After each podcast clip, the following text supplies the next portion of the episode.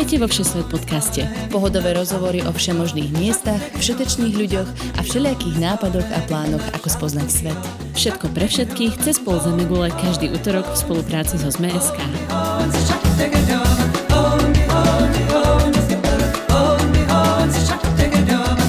Ahojte, zdravím všetkých poslucháčov, cestovateľov. Moje meno je Nadia Hubočan a vítam vás v dnešnej časti Všesvet podcastu. Potom, ako minulý týždeň Tina a Zuzka Vitková hovorili o Laose, sme sa rozhodli v Ázii ešte zostať. Tentokrát je to ale exotika dosť mrazivá. S Lubomírom Chudobom, cestovateľom a fotografom sa dnes budem rozprávať o objavovaní miest na Sibíri. Lubomír sa počas svojich ciest snaží vyhýbať turistom a tradičným turistickým lákadlám. Takýto priekopnícky štýl cestovania samozrejme prináša aj svoje nástrahy. Najintenzívnejšie výzvy zažil s kamarátmi Michalom a Kubom práve na Sibíri, kde pred niekoľkými rokmi razili cestu takmer neprebádanú. Dnes preto v rámci svojho cestovateľského príbehu porozpráva, aké je to nevedieť v Rusku po rusky, nastúpiť na nesprávnu transsibírskú magistrálu, cestovať podľa ručne nakreslenej mapy či byť vyhlásený za nezvestného.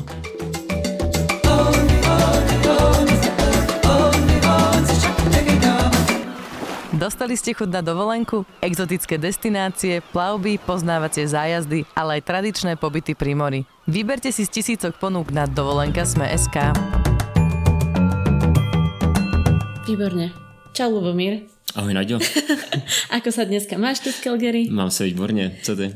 Super. My sme sa tu stretli na konci vášho mesačného výletu s priateľkou, že? Ano. A ja som sa počas toho výletu dozvedela, že si bol na Sibíri. Je to tak. Ako dlho si bol na Sibíri, prosím ťa? Původní plán byl měsíc, ale zkrátili jsme to na tři týdny. Hej. A ja som si čítala také články, ktoré si písal, že to bola celkom odisea, tak možno daj na začiatku iba v skratke, s kým si tam bol, ako ťa to vôbec napadlo ísť na Sibír mm-hmm. a aký bol plán pôvodný, kam ste chceli ísť? Jasně. Původní plán, nebo jako jak to vůbec vzniklo, bylo to, že já jsem ještě před tou Sibiří procestoval takové ty turisticky profláklé destinace, mm-hmm. jako je jihovýchodní Asie, Latinská Amerika a tak dále. Mně se páči, že to hovoríš turisticky profláklé destinace, ale pro většinu lidí je to celkom exotika, víš o tom? Jo, no, já to beru takhle podle sebe, protože když mi dneska řeknu, že jsem byl ve Větnamu, tak 9 z 10 lidí mi řekne, že už tam byl taky, takže beru to spíš takhle. A, tak jsme si řekli, že bychom chtěli něco spíš jakoby s přírodou spjatýho, mm-hmm. protože já mám hrozně rád přírodu a říkal jsem si, že eh, tady v těch místech jako příroda vůbec nebyla, nebo když byla, tak byla hodně znečištěná, všude se tam válaly odpadky, jak jsem si říkal, že bych chtěl opravdu někam do místa, kde je taková ta panenská příroda a kde nejsou lidi. Kde nejsou vůbec žádní kde nejsou lidi. vůbec žádní lidi, přesně tak. A tak jsem se podíval na mapu a řekl jsem si, že Sibiř je dost velká na to, aby se tam ty lidi rozptýlili a zároveň neznám nikoho, kdo by tam byl, takže to byl vlastně takový první poput. A potom jsem akorát našel dva vlastně stejně blázniví nadšence, kteří do toho šli se mnou a koupili jsme letenku a letěli jsme. Ono to už bylo poměrně dávno, že? Nie je to úplně jako, že tento rok alebo toto leto, kedy mm. si šiel, ale už pár rokov dozadu, tak aby jsme povedali, že ty informácie možno nie úplně tak aktuálne, ale o to zaujímavější. Tak, přesně tak. Byl to už rok 2012. Já už jsem si všiml vlastně od té doby, že Uh, už tam několik skupinek po nás mm-hmm. jakoby bylo na té Sibiři, takže už i věřím, že ty informace jsou dohledatelné, ale to, s čím my jsme hodně bojovali na začátku, byl nedostatek informací o té Sibiři, protože mm-hmm. to je mhm. obrovská oblast a už jenom jako kam jet na té Sibiři je poměrně oříšek, protože nějaký zdroje my jsme nacházeli v ruštině, v angličtině bylo to hodně málo a navíc mm-hmm. ještě třeba neaktuální, takže my jsme uh, vlastně sázeli na to, že si koupíme letenky, a v Irkutsku, kam jsme přilítali, takže tam zajdeme do hotelu, hostelu nebo kde budeme ubytovaní a poptáme se tam. My jsme mm-hmm. takhle byli třeba zvyklí právě... Teraz musíme priznať, že tu máme ještě třetího člena nahrávacího štábu a to je malá Alicka, takže keď tu něco občas mlaskne alebo vykrikne, tak to je ona. Pardon. tak nejsem to já, je to Hlička. A vlastně my jsme takhle byli zvyklí třeba i cestovat eh, v té Asii nebo mm-hmm. jinde, že ty místňáci vždycky věděli nejvíc, dali ty místní doporučení, kam jsme měli jet a tak dále, tak jsme počítali s tím, že takhle by to mohlo fungovat i na té Sibiři. No a bohužel to jsme se trošku přepočítali, protože když jsme potom přijeli do Irkutska, tak jsme zjistili, že většina lidí, co žije v tom Irkutsku nebo v jakýkoliv vesnici ve městě v Rusku, většinou ani neopustí tu, to město. Nejsou to úplně atletické športové typy? Nejsou to a, a oni opravdu říkali, že v životě třeba nebyli z Irkutska venku, což mě úplně překvapilo, protože Irkutsko není zase tak velký město a že oni celý život prostě žijou v Irkutsku a nikde jinde nebyli, takže... Tak ono zase někam jinam jíst je poměrně ďaleká vzdialenosť. Je Keď som sa pozerala Novosibirsk 1800 kilometrů, vy jste si to tak dali nočným vlakom, že... No, je to tak, je to tak, ale i tak jsme čekali, že třeba když nám řeknou v Irkutsku, my jsme řekli, my jsme se chtěli hrozně podívat do tajgy, protože nás to, pro nás tajga byla takový něco tajemného, mm-hmm. neznali jsme to a oni nám absolutně nedokázali říct, jako, jestli máme jít nějakým autobusem, maršrutkou, někam, jo, vůbec nám nedali nějaký typy, nevěděli a my jsme si to museli tak nějak jako potom pitlikovat sami. A zjistil si, čo je tajga? Zistil jsem, co tajga. Čo je tajga? Lebo my to máme tiež tu v Kanade podobné, tak jsem zvedavá, jaká je sibirská definice tajgy. Já jsem ji nejlíp pochopil potom z okýnka uh, transsibirský magistrály. Ale i předtím, já jsem viděl obrázky, bylo to nejspíš z dronu nebo z nějakého mm. letadla asi focený o té tajgy a bylo to prostě hrozně krásný, ty nekoneční lesy, tak jsem si říkal, že bych to rád viděl. A možná to byla trošku naivní představa, ale říkal jsem si prostě, když už jsem tam, si bych známá tím, že má obrovskou tajgu, že ten největší tajga na světě, ten, ten pás mm-hmm. tajgy, tak jsme si říkali, že bychom to chtěli vidět, no a bohužel k tomu došlo jenom z toho okýnka vlaku potom. A jako no bohužel, alebo bohutík zase ta tajga je taká monotónna, je to tak, aspoň je to tu, tak. že prostě vidíš les, les, les a je to strašně krásné na takých mm. 15-20 minut. No. Možno hoďku si dáš a potom si povieš, že možno by se už něco mohlo změnit. Přesně tak, je to tak, mm. ale tehdy jsme to ještě neviděli takhle. No, takže dneska ten podcast bude o tom, a ako vyzerá také hm, turistické priekopníctvo časťami Sibíra. Vašu sibírskú Odiseu môžeme rozdeliť na také tri uh, pokusy. Z toho dva boli neúplne úspešné a jeden teda nakoniec vyšiel. Tak začneme tými neúspešnými a to mm-hmm. keď ste prišli na začiatku do Irkutska. Ako to vyzeralo, alebo ako sa vaše ideály s realitou zrážali? No, tam jsme narazili poměrně značně, protože jak už jsem říkal předtím, tak uh, vlastně žádný doporučení na nějaký výlety kolem Bajkalu jsme vůbec nedostali. A Baikal pro nás bylo něco úžasného. My jsme hmm. viděli fotky nějaký Baikalu a viděli jsme, že to je, jestli se nepletu, největší jezero na světě, sladkovodní. A tak jsme si říkali, že bychom ho chtěli vidět. Potkali jsme tam několik lidí, nikdo nám nebyl schopný nic říct, plus teda jsme měli další hrozný zjištění nebo hrozný dost nepříjemný pro nás. Hmm. A to bylo to, že ni- skoro nikdo neměl anglicky a už jako to jsme zjistili už skoro v Moskvě, protože už ani personál letiště neměl anglicky. A jako jste to řešili toto? No to byl poměrně problém, protože eh, my jsme měli takový malý kapesní slovníček a mm, my jsme ale neměli ani číst vlastně azbuku, takže první eh, úkol jsem dostal já, vlastně naučit se azbuku a mm-hmm. naučit jako to překládat z jednoho jazyka do druhého jako na papíře a fungovali jsme potom tak, že já jsem takhle rychle překládal v tom slovníku a Míša to potom dával dohromady jako souvětí. Vy jste byli jako ten hluchý a slepý policajt. Tak, něco takového. My jsme sami nedokázali fungovat, ale dohromady jsme byli poměrně efektivní tým, takže... To je super. takže takhle to šlo. A co jste chceli teda v Irkutsku původně vidět? E, my jsme určitě chtěli se podívat do té tajgy, teda, jak už mm-hmm. jsem mhm. říkal. Potom ještě z Irkutska jsme měli naplánovaný e, vidět východní Sajany vlastně to je na Sibiři mm, pohoří, Sajanské pohoří, mm-hmm. který se rozdělí na západní východní. Myslím si, že východní je spíš takového toho alpského rázu, západní je takového toho sibirského mm-hmm. rázu.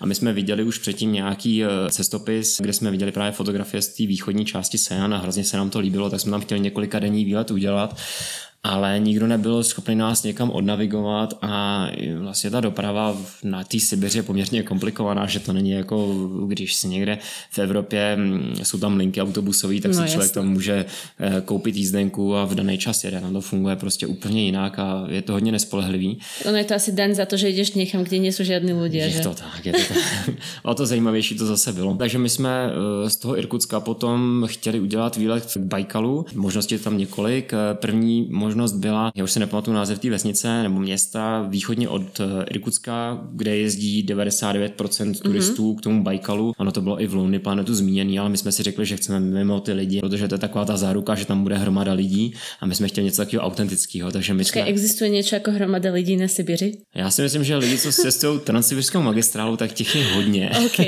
dobré. Vidíš, to... to je důležité povedať, že Irkutsko je jedna z zastávok transsibirskej magistrály, takže proto tam veľa ľudí je, ale vlastně iba v tom městě a nie v okolí, že? Přesně tak, přesně mm-hmm. tak. Jo, jakoby ta jízda samotnou transsibirskou magistrálou, tak ona je poměrně populární. Hodně lidí jezdí, ale zase jezdí ze západu na východ. Ano. A my jsme jeli naopak, takže vlastně v našem vlaku nebyl jediný turista, byli tam všichni rusové. Ale to předbíhám. Ano, a o tomto budeme mít jinak podcast v decembri, kdy Tina pojede z Vladivostoku do Moskvy transsibirskou magistrálou. Můžete se těšit. No, Bajkal jste teda viděli v neturistické části. Bajkal jsme viděli Abo... ve vesnici, nazvat to městečko vesnice, která se jmenovala Sliudanka, mm-hmm. což je na jihu od Irkutska. A bylo to něco podobného jako s Taigou. My jsme přišli k tomu jezeru, bylo to velké jezero. Takže to jsme se trošku přepočítali s tím, že to bude něco, něco, co jsme v životě asi neviděli. Eh, bylo to ještě umocněný tím, že v té Suldance nebo kousek od ní je továrna, teď už nevím čeho, každopádně ten odpad z té továrny jde do toho Bajkalu, napřímo, že to tam hmm. nějak nečistěj, takže to bylo hrozně zanesený ten Bajkal a byl hrozně špinavý, takže... Ale tak chcel si autentický zážitok, dostal si autentický zážitok zase. Jako dostali jsme, co jsme chtěli, takže... Aha. Tak já to ještě doplním, teda no. my jsme tam chtěli někam do takového menšího pohří, řekněme, a tak jsme se vydali na takový dvoudenní výlet, ale ten jsme otočili hnedka po dvou dnech, protože jsme zjistili, že vlastně ta turistická cesta to je de facto cesta, kde jezdí vlastně ty mladí rusové mm-hmm. v těch jeepech nebo v těch autech a v každém tom kempišti tam v noci akorát vybalí nebo večer tam vybalí hromadu vodky, opí se, nechají tam bordel a zase jedou zpátky. Takže, takže party turistika. Party turistika, něco takového. My jsme mysleli, že jedeme jakoby do hor, kde nikdo nebude, ale potom jsme na mhm. každém vlastně takovém stanovišti viděli takovouhle partu lidí, která tam pařila jenom, tak jsme si říkali, to zase asi není jako to, proč jsme přijeli na Sibiř, tak hmm. jsme mm, zamířili zpátky do Siludanky a, a rozhodli jsme se vydat, vydat směr eh, střední Sibiř do Alté. A do Altaje jste šli vlakom, je to tak? Je to tak, transsibirskou no. magistrálou. To se taky neobešlo bez problémů, protože celá transsibirská magistrála, jelikož vede přes několik eh, časových pásem, mm-hmm. tak se celá řídí moskevským časem. To znamená, že i když v Irkutsku je, řeknu, 6 hodin večer, mm-hmm. tak na nádraží tam je, teď plácnu, jo, 11 hodin dopoledne, dejme Jasne. tomu. A to jste věděli? Eh, my jsme tady to věděli a e, dali jsme za úkol Kubovi z naší mhm. výpravy, mm-hmm. aby hlídal, kdy nám jede vlak. No a on to nějak o hodinu nezvlád, takže jsme ale, to jsme ještě nevěděli v tu dobu, že jsme, že jako jsme o hodinu vedle, tak jsme plní sebevědomí vyrazili do toho vlaku, který tam mm-hmm. zastavil a vybavení lístkama, tak jsme si říkali, tak super, teď si tady lehneme do toho kupéčka, co jsme si koupili a pojedeme až do Novosibirsku. Tak my jsme přišli na ty naše místa a Jednak to teda byla plackarta, což je jakoby třetí třída, mm-hmm. to je mhm. takový, jakože není to kupéčko, ale je tam hromada postelí v tom jednom vagóně a na nich otvorený vozeň. je to otevřený, přesně mm-hmm. tak. A na našich místech byli nějaký lidi, tak my jsme začali jako se tam ohánět lístkama, že je to naše, ještě tou naší hodně nešikovnou ruštinou. No tak se nám tam celý vagon, kompletně celý vagon, včetně výpračí, se nám hrozně vysmáli a řekli nám vlastně, že jsme úplně špatně, že ten náš odjel před hodinou. Takže my jsme tak nějak jako eh, sklopili uši a museli jsme ještě podplatit eh, průvodčí, která mm, řekla teda, že nás nechá aspoň do Irkutska, že nás nevykopne někde na půli cesty tak jsme jim museli dát nějaký úplatek. Dostali jste pokutu? Tam v Rusku naštěstí fungují hodně úplatky, takže, takže ono to jako, ono to jde vždycky se domluvit potom už. Za pár rublů v eh, hotovosti. Je, 100%, 100%. Alebo teda, vidíš vlastně, to je dobrá otázka. Hotovost alebo karta? Hotovost, hotovost, určitě Hej. hotovost. Hmm. Hmm. Jedna kvůli bezpečnosti, přece jenom když dáte někde někomu kartu, tak nikdy, když to není prověřená osoba, krám nebo země, kde tomu se dá věřit, tak nevíte, jestli s tím neodběhne někam dál. Tak na druhou stranu zase, když máš hotovost na sobě, tak to je těž riziko. Ale... Je to tak, ale, ale já tady v těch oblastech vždycky radši volím hotovost, jednak hmm. tam není většinou možnost platby, platby kartou a když se také někam třeba chce svíst eh, člověk nějak nějakým, nějakým stopem, tak taky se nedá platit kartouně a tam to se to očekává minimálně těch turistů, teda, co jsme zjistili. Jasné. No a došli jste do Altaje? Se zastávkou v Irkutsku jsme došli. V Irkutsku nás vlastně vykopli. No každopádně potom jsme koupili lístky, už jsme si dali pozor, mm-hmm. už mhm. jsme to kontrolovali všichni tři, nenechali jsme jenom Kubu. A e, nastoupili jsme do správního vlaku, kde jsme našli to své kupéčko a Vyrazili jsme směrem do Altaje. Vyspinkali ste sa. Krásně. No a čím je teda zaujímavé Altaj? Prečo ste tam chceli ísť vôbec?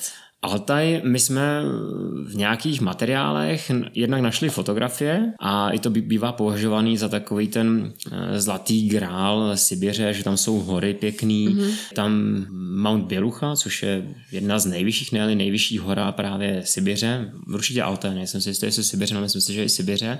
A našli jsme právě i nějaký nějaký cestopis vodácké skupiny, která jela na, eh, že ona Altaj tam hraničí vlastně Rusko, Mongolsko, Čína a nepletu Kazachstán, takže tam je takovýhle rozhraní několika států hmm. a tady ta skupinka vodáků tam jela a sjíždila tam nějakou řeku a nám se to hrozně líbilo, jak tam vypadá, byla taková ta pravá Sibiř a říkali jsme si, to prostě musíme vidět. No a viděli jste už konečně tu pravou Sibiř? No, uh...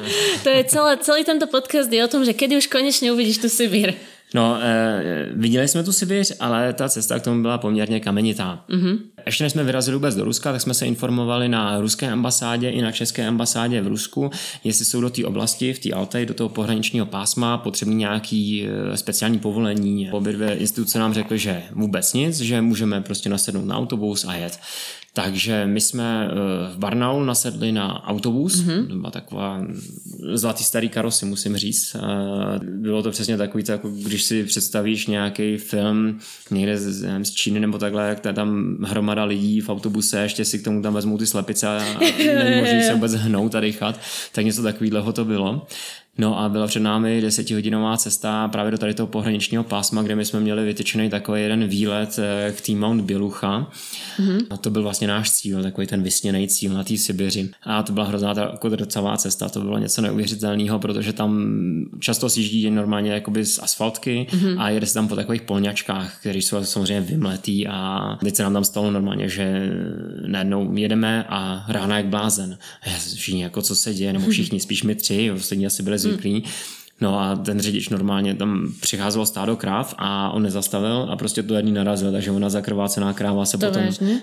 Vážně se tam potom viděl, jak tam takhle popoběhla a asi se zmátořila, ale to nás hodně překvapilo, teda jak takhle by tam jezdějí a neřeší vůbec tady ten aspekt, že by tam vůbec mohla být nějaký zvíře na té silnici. Víš, keď, keď teraz hovoríme o všetkých těch prestupoch a presunoch, je to drahé presúvať sa takto po Sibíri autobusmi? A... Pro turistu, když neumí rusky, stoprocentně. Pro mm-hmm. nás to bylo hodně drahý, protože věřím, že se tam dají dojednat výborné ceny mm-hmm. a i oficiální ceny za různé autobusy a tak pro ty místňáky, že jsou hodně přízniví, protože to nejsou bohatý kraje, tak tam určitě za pár rubů se tam dá udělat zázrak. Ale pro nás, jak jsme neuměli rusky a všichni nás brali za ty největší turisty ze západu, tak samozřejmě pro nás to bylo neskutečně drahý, kde i hmm. taxikář, který nám nabízel odvoz do vlastně tady toho příhraničního pásma, tak si říkal neuvěřitelný peníze za to. A... No a narazili jste do kravy celkom úspěšně a potom jste ještě narazili teda na to pohraničné pásmo, ne? No, tam jsme dojeli na pohraniční pásmo, my už jsme si říkali, že už autobus zastavil, jsme si říkali, jo, konečně se vysypeme z autobusu, pohoda, dojdeme na začátek treku a vyrazíme. Mm. No a tady to bylo jenom pohraniční pásmo, který bylo kontrolovaný vojákama a teď ty vojáci začali něco kontrolovat u těch lidí a my jsme si říkali, nebo lidi vystupovali a tam mm-hmm. kontrolovali něco ty vojáci, a jsme si říkali, jo, co se děje, tak my nic nepotřebujeme, tak asi nějaký místní potřebují nějaký povolení nebo něco. No a potom teda vojáci si nás takhle zavolali a jako začali říkat něco ve stylu, že nemáme nějaký povolení, tak my jsme říkali, že nic nemusíme mít. No, tak to bylo poměrně hodně nepříjemný, protože... Snažil se vojakovi vysvětlit, že ty tam vlastně můžeš jít. no, přesně to ještě jakoby v hmm. tom našem tandemu já, já Míša eh, v tom dorozumívacím to bylo hodně těžký. Pak jsme tam našli dokonce jednoho si poručí kapitán nebo nějaký jejich šéfy, který uměl trošku španělsky, jak jsme zkoušeli ještě španělsky do toho házet. To je super. A volali jsme dokonce konzulovi českýmu, eh, že se nám stalo tady to. Mm-hmm. Takže telefon jsme tam dávali eh, tomu kapitánovi, ať se s ním domluví a po nějakých 15 minutách telefonátu tam teda vrátil telefon a konzul nám říkal teda, že bohužel tam opravdu nemůžeme. Takže my jsme si říkali, co si, jako teďkon, co si teď počneme, protože autobus už samozřejmě odjel, ten nás no, nečekal jasný. a my jsme byli uprostřed de facto Sibiře takhle a nevěděli jsme vůbec, co dělat. Jako teď jsme si tak otevřeli vodku, začali jsme se jakoby nad tím rozjímat vlastně, co, co budeme dál dělat, protože my jsme se ani nevědomili, jaký jsme kaši. No naštěstí asi za dvě hodiny tam jel jeden týpek, tak jsme mu skočili pod auto, aby nás vzal tak nás naštěstí odvez asi nějakých 30 kilometrů k první vesnici, jak jsme mu za to dali flašku vodky, aby, aby jako poděkování, protože tam se uplácí Platili v naturáliách, Tak, přesně ano. tak, tam oni to tam mají rádi. Musíš. A tak jsme si říkali, no tak co teďkon, tak uh, zkusíme teda asi chodit tady trošku, kde nás jako vysypal, my jsme měli gps takže mm. jsem jako aspoň věděl, kudy jako se dají, tak jsme si říkali, hej, tak si vytyčíme prostě směr, jo, řekneme si sever, jich, východ, západ a půjdeme třeba tři dny tím směrem a uvidíme. Ne, každopádně tady to padlo hnedka druhý den, protože my jsme zjistili, že tam jako opravdu nic nebylo jako mm. nějak extra k vidění, pokud člověk asi jako neví kam jít, tak... Musel by eh, si jít 4 dní. tak přesně tak, čtyři nebo pět dní možná bychom něco narazili. Takže my jsme šli tam do jedné vesnice, která byla poblíž a e, tam jsme se domluvali s jedním řidičem, že nás odveze zpátky do Gorno Altaje, což je mm-hmm. takový město tam, a asi zase 700 nebo 800 kilometrů zpátky, e, zpátky na sever, po hodině nebo po několika, kdy vlastně se naplnil auto, tak nás vzal zpátky do toho Gorno Altaj. A ty jízdy tam jsou teda hrozný, jo. to nedoporučuji, jestli někdo si stěžuje na řízení e, Česku, Slovensku, Polsku, Baltu, cokoliv, tak to by měl zajet do Ruska, to je opravdu, to je opravdu zázrak. Čo si máme představit? Je tam vůbec nějaký asfalt alebo beton? Uh, což asfalt tam je, uh, tam spíš jde o ty řidiče jako takový. Oni Ok. jezdí hodně nebezpečně a hodně bezohledně. Dávají no, si k tomu tu flašku vodky? Dali si přesně Fakt? tak, do jedný, do druhý. To je Za- super. Samozřejmě záleží, Teda ale nie super bezpečnostné, ale jako je to taky dobrý stereotyp. je to tak. Možná se to změnilo od té doby, ale co jsme tam zažili my, tak tam to opravdu takhle vypadalo. No tak každopádně on nás eh, dovez zpátky do Gorno Altaje, Mm-hmm. A my jsme tam hledali, eh, nebo s ním spolu nás, jsme tam hledali nějaký hotel nebo hostel nebo někde, kde bychom mohli přespat. A my jsme měli takový velký jako štěstí v neštěstí, už takhle řeknu, protože všechny ty hotely, hostely a tak dále byly úplně komplet zabukovaný, mm-hmm. plný. Tak on nás vzal k sobě domů a nechal nás přespat u něj v baně, což je jakoby sauna. A oni to tam takhle rusové hodně mají, vždycky u svých, eh, u svých těch baráků tam mají takhle baňu. A vlastně nám připravili se svou manželkou večeři, což bylo úplně neuvěřitelný.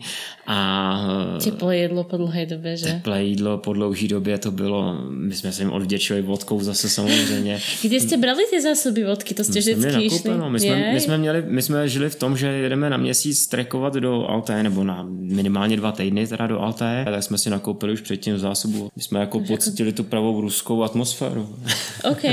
Nie, iba tak premyšľam, že koľko ste museli mať tých fliaž, keď ste každému No. tomu človeku museli jednu dať, vzdať sa nej, horko, ťažko, krvotpotne vynosená. Každý měl dvě flašky. Hm. Vlastně to jsme měli hrozný štěstí, eh, že on nám tam namaloval nebo on nám ukázal nějaký fotografie, kde oni třeba byli se ženou. Mhm. I takhle jsme měli trošku klidu, kde on nám dokázal jakoby zase říct, jo, ří, říct. Jo, to byla rukama, nohama zase. Já nechci říkat, že ta komunikace byla nějaká jednoduchá, ale dokázal nám říct aspoň nebo ukázat, kam bychom mohli jet. Mm-hmm. No a vlastně takový výsledek celého toho večera byla taková krásná mapka e, rukou psaná, kam máme jet, jako na té Altaji, kde to Ako stojí to za to. ťa vyzerala taká mapka? Já nevím, abych ti to popsal. Byla to, byl to papírek z nějakého bloku a jedna čára tam byla jako silnice, která vedla jakoby směrem z e, jihovýchod mm-hmm. a tam byla šipka napsáno 8 hodin. Tam byl na ní vyznačený most, e, z mostu bylo zpátky šipka 20 minut a potom cesta a směrem e, jezera. Jo, takže takhle. A je skvělé. e, potom zase od tady toho mostu, když už dokončíme tady ten výlet, tak jsme tam měli šipku 6 až 7 hodin tímhle směrem a tam je jezero, který přeplujeme a budeme v jednom místě a můžeme se vrátit potom zase nějaký asi 3 nebo 4 hodiny do toho Gorno Altaj. Takže byla to taková e, jako Mapa na hľadanie pokladu. vieš? něco takový. Ale hrozně nám to zlehčilo všechno, protože když jsme to někomu ukázali, tak on to pochopil, takže to bylo Fakt? úplně super. Takže trafili ste hej, trafili, tejto jsme, mapy. trafili jsme, bylo to úplně super. No a kam ste sa nakoniec sa dostali? Toto už teda na tretí Jo, pokus. na třetí pokus, takže jdeme na to. A on nás vlastně brzo ráno hodil na autobusový nádraží, mm. on byl úplně zlatý, tam nám zařídil eh, jízdenky, zařídil nám vlastně ten odvoz jako takovej, řekl tomu řidiči, kde nás má vyhodit, no bylo to úplně úžasný. Tam jsme potkali dva kluky z Vladivostoku, který uměli trošku anglicky a oni mm. plánovali jít právě stejný track, jako jsme plánovali my, takže to byla hrozná Jasně. pomoc, že nám jako i potom zastavili a řekli prostě, hele, tady začněte a teď koncert takhle. A my jsme potkávali první dva dny treku, takže to bylo mm-hmm. úplně super. Vlastně byl to výlet směr Šavlinská jezera, Šavlinská ozera se tomu říká. Říkalo v ruštině. Vlastně byly mm-hmm. to tři dny nahoru, jeden den jsme si tam dali jako od frku těch jezer a tři dny zase zpátky to byly. A byl to teda nádherný trek, kde jsme zažili tu pravou Sibiř konečně, jak se na to ptala. Tak popíš, ako vyzerá ta pravá Sibír, ako to tam vyzeralo. Pravá Sibír, no začalo to mm, vlastně přemostěním toho dřevěného mostu, kde já bych si autem v životě netrůf, netroufnul, ale očividně většina Rusů tam jezdila úplně v pohodě autem. První dva a půl dne jsme šli jenom do kopce, kdy jsme byli úplně komplet zlitý, plus mm. na začátku my jsme ani vlastně neměli vodu, protože já jsem se díval na tu GPS a viděl jsem, že jdeme podél řeky, jak jsem si říkal, tak nabereme vodu. No já jsem se ale nepodíval, já jsem neměl zapnutý vrstevnice, takže potom jsme zjistili, že vlastně ta voda tam teče, ale je to zhruba 100 metrů pod náma, takže my jsme se k ní vůbec nedostali. Nož. takže první den jsme šli bez vody, až potom jsme došli k nějakým potučku, kde jsme dobrali vodu. Bože. To ti asi kamaráti poděkovali, že? Jo, jo, oni byli nadšení. A on tam čas od času někdo udělal takovýhle přešlap, takže my jsme si to tolerovali navzájem. No a došli jste k jezerám? Po třech dnech jsme došli k těm jezerům. Chtěli jsme se vykoupat, ale to jezero bylo, já už jsem se koupal něk, jako v několikera ledovcových jezerech, ale tady to mi přišlo teda extrémně ledový. A naštěstí tam byl nějaký starou usedlík u, to, u toho jezera, kde on měl baňu zase, mm-hmm. takže my jsme mu dali nějaký peníze a on nás nechali do bani, takže to bylo úplně něco neuvěřitelného, jsme tam byli 20 minut asi v té baně a potom jsme se šli krásně vykoupat, ohřátý do, tý, do toho ledovcového jezera super. a bylo to úplně bombastický teda. Ježiš. To bych chcela něco takého zažít. No, bylo to úplně nádherný a bylo to přesně takový to panenský jezero bez lidí, jenom teda s tím starou sedlíkem no, a jasně. byl tam pohled na ty, eh, na ty horské štíty vzadu, obklopení tajgou a bylo hmm. to fakt nádherný. Vidíš, já se vždycky pýtam na jedlo, tak čím jste se živili na těchto turách? Bylo to takový ty prvopočátky zdravého stravování mm-hmm. jakoby nás kluků jakoby v té době, takže my jsme věděli, že dobrý a zdraví jsou ovesné mločky, takže jsme Lehké si nakoupili. Těž. Lehké též. Mm-hmm. Takže my jsme si nakoupili ovesné mločky a jedli jsme je s, vlastně hodili jsme do studené vody, když jsme mm-hmm. měli nějak jako náladu ráno dělat oheň, tak jsme si to ohřáli a jinak jsme to jedli teda zalitý studenou vodou a se sušenýma meruňkama a s ořechama. E, tu hnusnou chuť nezapomenu do dneška. Já taky jdem povedat, že to nezní úplně vábně, keď jsou tam ty marhule. Ne, to bylo hrozný. Jako, já na to nezapomenu do dneška. to bylo fakt hrozný, to jsme trpěli každý ráno. Míša potom nakoupil kuskus, s tím, že eh, my jsme v té době ještě nevěděli, co to téměř kuskus je a on byl takový, hele kluci, to je výborný jídlo, já to umím připravit fakt jako dobře a já vám to uvařím, jo. Tak jsme říkali, no tak jako Míšo, tak dobře a jenom abych dal background trošku k Míšovi, on v životě nebyl v přírodě, on v životě nebyl nikde na táborech, přičemž my s Kubou mm-hmm. jsme jezdili na tábory a byli jsme takový už trošku jako v tou přírodou políbený, tak Míša byl takový hodně nepolíbený. Za to gurmán. Za to gurmán. Každopádně on takhle koupil ten eh, kuskus eh, někde před tím trekem a teď jsme byli u těch šalinských jezer, kde jsme si říkali, pojď do toho, hele, udělej nám teda ten kuskus. No, tak Míša to vařil hodinu a půl a potom to odkryl a to byl hrozný smrad. Já to nezapomenu do dneška, ten smrad. Tak to bylo... se vám spálil kuskus. Ne, to nebylo spálený. A co s tím bylo Je, tak to bylo převařený. My jsme to potom museli eh, donastavovat hodně kečupem, pepřem a mm. solí, aby to jako eh, se dalo tak nějak síst, ale byla to hrozná hmota. No a hlavně my jsme na konci potom zjistili, když jsme si konečně přeložili, jako co za potraviny jsme si koupili, tak on prosím tě nevybral kuskus, ale kroupy. takže jsme tam měli převařený kroupy s kečupem a pepřem, no, takže, takže to bylo moc dobrý. Ale tak mali ste aspoň jeden na gurmánsky zážitok, čo som čítala. Byl, byl. A to bol, nie, to boli tie ryby. Jo, ryby, a ty myslíš, no. narážíš na tady to, jo, jo. No ja celý čas narážam na tie ryby, lebo chcem na počuť, ryby, ako jo. sa dostali tie ryby prostě na konci toho výletu. Jo, no, měli jsme sebou, protože jsme si říkali, hele, tak si občas třeba vylovíme nějakou rybu, tak jsme sebou měli e, vlase s, mm-hmm. e, s háčkem a nikdo z nás teda nevěděl, že jak lovit ryby, tak jsme tam asi den jako, nebo půl den zkoušeli něco chytat v tom jezeře a samozřejmě jsme nechytli, protože jsme byli úplně marní, tak jsme tam od toho uh, samou sedlí, nebo starou sedlíka koupili uh, ryby a my jsme si rovnou mohli yeah. udělat na tom ohni a to byla úplná, to byla úplná bomba. To jsem v životě už potom nezažil takhle čerstvě fakt vylovenou hmm. rybu uh, v té panenské přírodě. To byl highlight teda hmm. gurmánský. No a odtiaľ ste sa vrátili, išli ste ešte na nějaké další výlety, alebo už ste smerovali naspäť? Tak my jsme se tady tím uh, vrátili zase zpátky k tomu mostu, mm-hmm. kde jsme začínali a zkoušeli jako zjistit, jestli tam nezdí nějaký autobusy mm-hmm. a když jsme zjistili, že autobusy tam vůbec nefungují, byť teda měli podle místňáků, ale my jsme se ho nedočkali, tak jsme začali stopovat.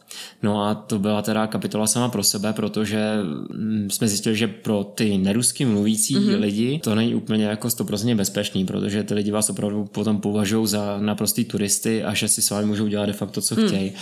No a my jsme takhle, když jsme se několika stopama dostali do jedné takové vesničky, kde eh, my jsme byli za kompletní zase jako anomálii v té oblasti. Eh, my jsme tam takhle stáli na tom autobusu, v takové autobusové budce, kde jak oni tam začali schlukovat teď místní a my jsme, Ježíš Maria, co se děje, že my jsme byli tři takové malý hmm. kusy a tam kolem nás bylo třeba 40 lidí ve výsledku. Všichni si nás tam něco ptali rusky, my jsme jim vůbec nerozuměli, byla to hrozně nepříjemná situace. Já jsem měl foťák za 50 tisíc, no bylo to neskutečný, já to nezapomenu do dneška, to byl fakt jako hodně nepříjemný pocit. Hmm.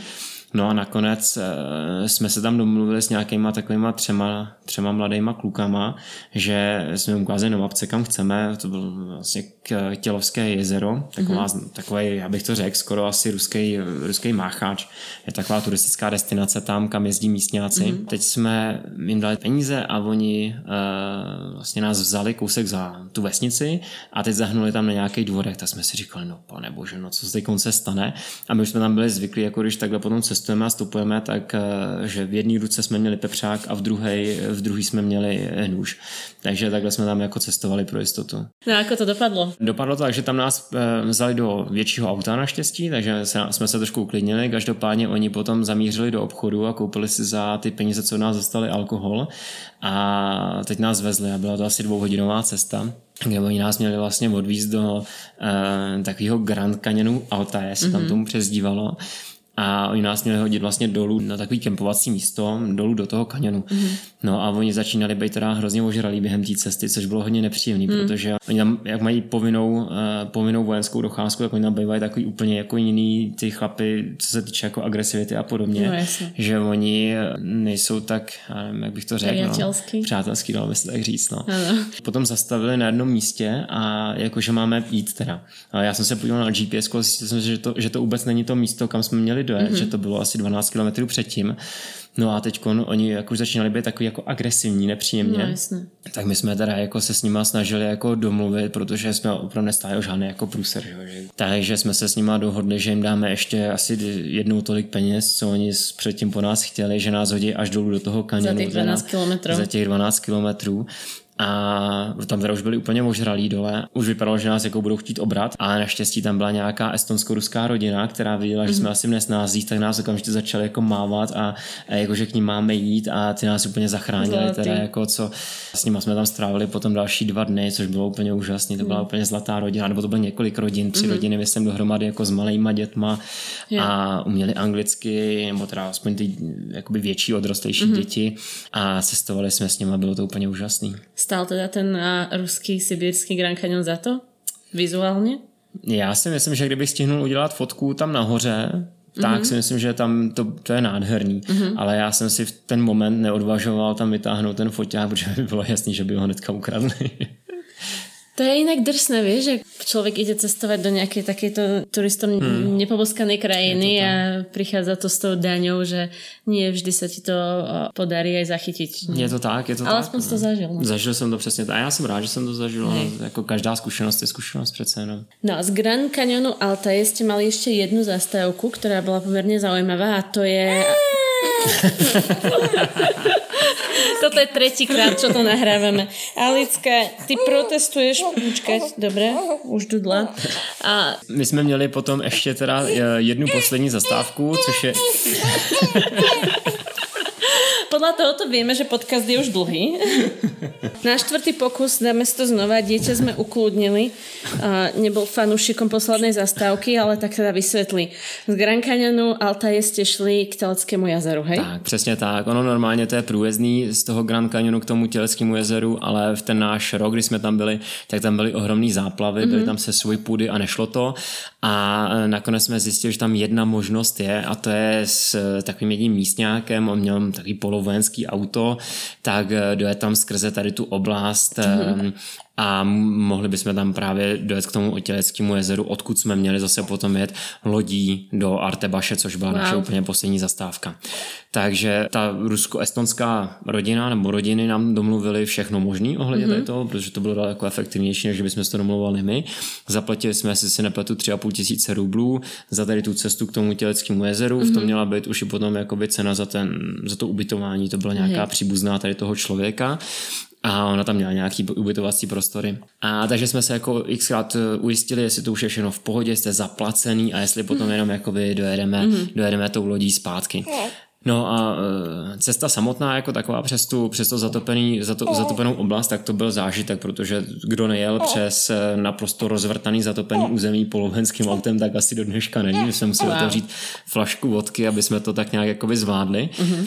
No a v jeden moment ten řidič, on tam jenom my jsme nerozuměli přesně ty nadávce, ale prostě nějaká nadávka a my jsme se podívali, kam jakoby svítily ty světla a tam byl naprosto strhlej takový most, že prostě potopený most a že tam spousta lidí na druhé straně a e, my jsme tam jako na té na straně a potřebovali jsme to přebrodit nějak.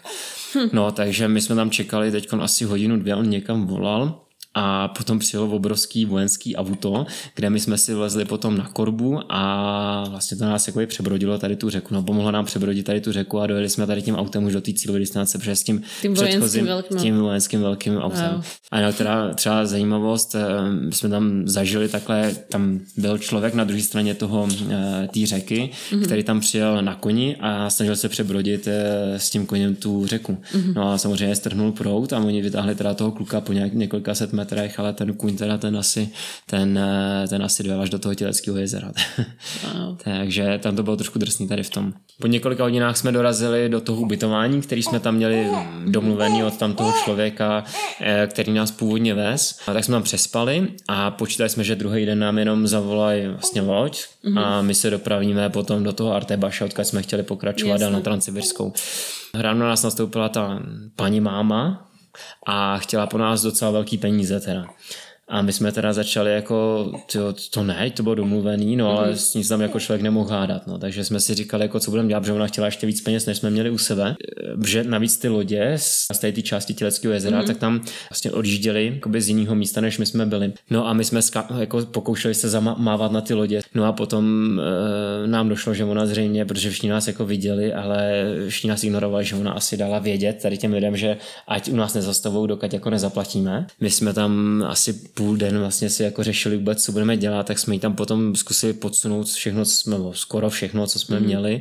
No a ona nám teda potom zavolala loď, a která nás potom odvezla na konec toho těleckého jezera. Teda to, bylo, byla to hodně zajímavá zkušenost zase, že? Takže každopádně z Artebaše potom jsme se do, dostali zpátky eh, do Gorno Altaj s autobusem, kde jsme koupili vlastně lístky na Transsibirskou a jeli jsme do Moskvy. No a člověk by si myslel, že v Moskve vaše putování končí, ale nebylo tomu tak.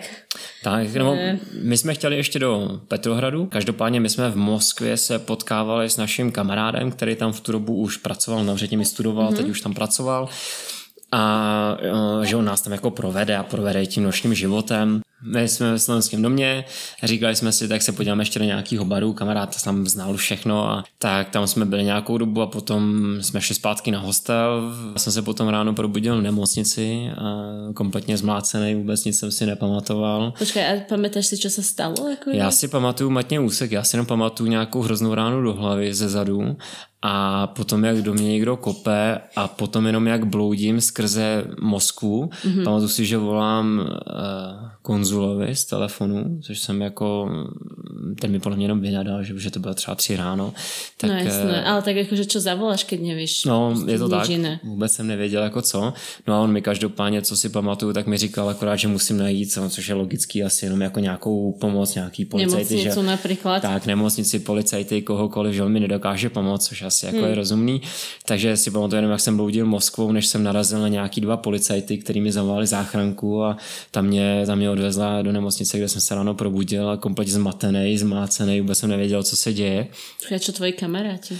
Eh, já jsem vůbec nevěděl v tu chvíli a mm. ani jsem neměl možnost také skontaktovat. Já jsem jako vůbec netušil, jestli jim se něco stalo, jestli jsou v pohodě, mm. kde jsou, nebo jako co se děje. Mně nefungoval telefon, protože mm. rodiče zjistili, že jsem jako někde pryč asi, nebo jako, že se mi něco stalo, mm. tak mi zablokovali telefon, že si mysleli, že jsem byl ukradený.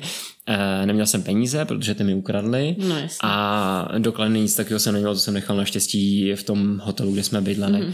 Každopádně, jak jsem ani neměl rusky, protože ten s tou komunikací většinou zařizoval Míša, mm. tak uh, já jsem jako zkoušel se domluvit s místňákama, s tím personálem zdravotnickým, jestli mm. by mi teda nedovolili si zavolat někam jako na mm. ten hotel nebo do konzulovi nebo někomu.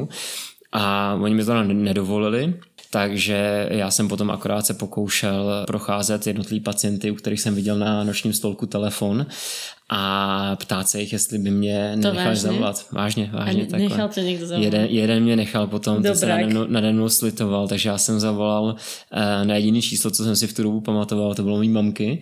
A s těm ona už potom zorganizovala, že uh, konzul mi potom zavolala zpátky mm-hmm. a potom za mnou dorazili kamarádi, taky zmácený teda, takže mě se tak trošku ulevilo, že v tom nejsem sám, byť to je teda hrozný. My jsme se nějak oddělili během toho mm-hmm. procesu zmlácení a oni potom stopli nějaký auto, který hodilo do nějaký jiný nemocnice mm-hmm. a já jsem právě zase šel nějak takhle po vlastní ose asi. Že jsi byl vlastně nezvěstný. Byl jsem nezvěstný přesně tak oficiálně, kdy, kdy eh, vlastně o mě nikdo nic nevěděl.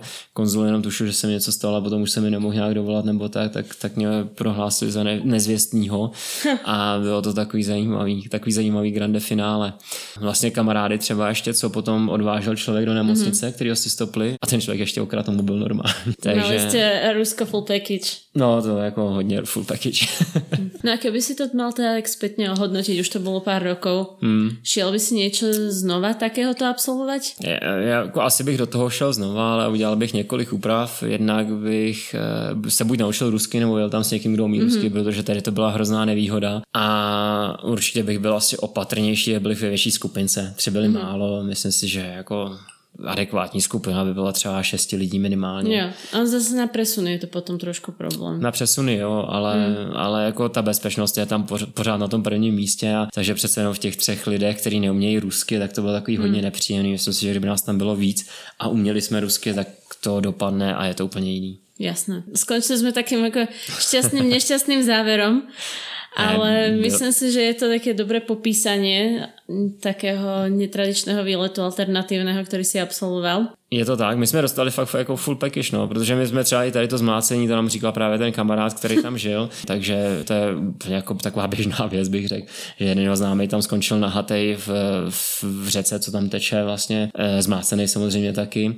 Druhýho jeho kamaráda vysadili na transsibirský, opilí ho na nějaký jako jedný zastanici a my to všimli až v další, takže oni si prej eh, složili tam na nějakou volhu a dojeli pro něj zpátky, takže fakt jsme dostali asi takový jako plný takový balíček. E, ruský a měli jsme to se vším všudy. Každopádně jsem aspoň vyřešil problém, jestli pokračovat dál do Petrohradu, nebo se vrátit. to je fakt. Tak Petrohradom možno někdy na budúce. Někdy příště, někdy ano. příště. Ne. Dneska už asi se budete poberať vlastně z Calgary už naspäť do Prahy, že? Zítra už nám to ráno letí, no, zpátky Dobre. do Prahy, takže už se taky těšíme. tak děkuji velmi pěkně. Nemáš začát, děkuji. Potom snáď niekedy využijem tvoje znalosti, keď na Sibír pôjdeme my, keď Alicka trošku vyrastie. Určitě rád dám. rád předám veškeré zkušenosti. Dobre. Abyste nebyli dopadli jako my. Maj se krásně, čau. Taky ahoj. Tak,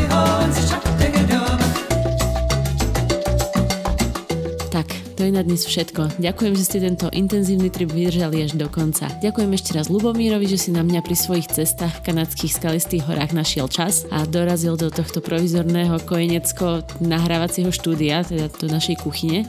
Vďaka aj Týne, ktorá mala ako vždy na starosti finálnu úpravu a vám prajem krásny zvyšok dňa a teším sa s Týnou na budúci týždeň. Zavítame do Oceánie. Čaute.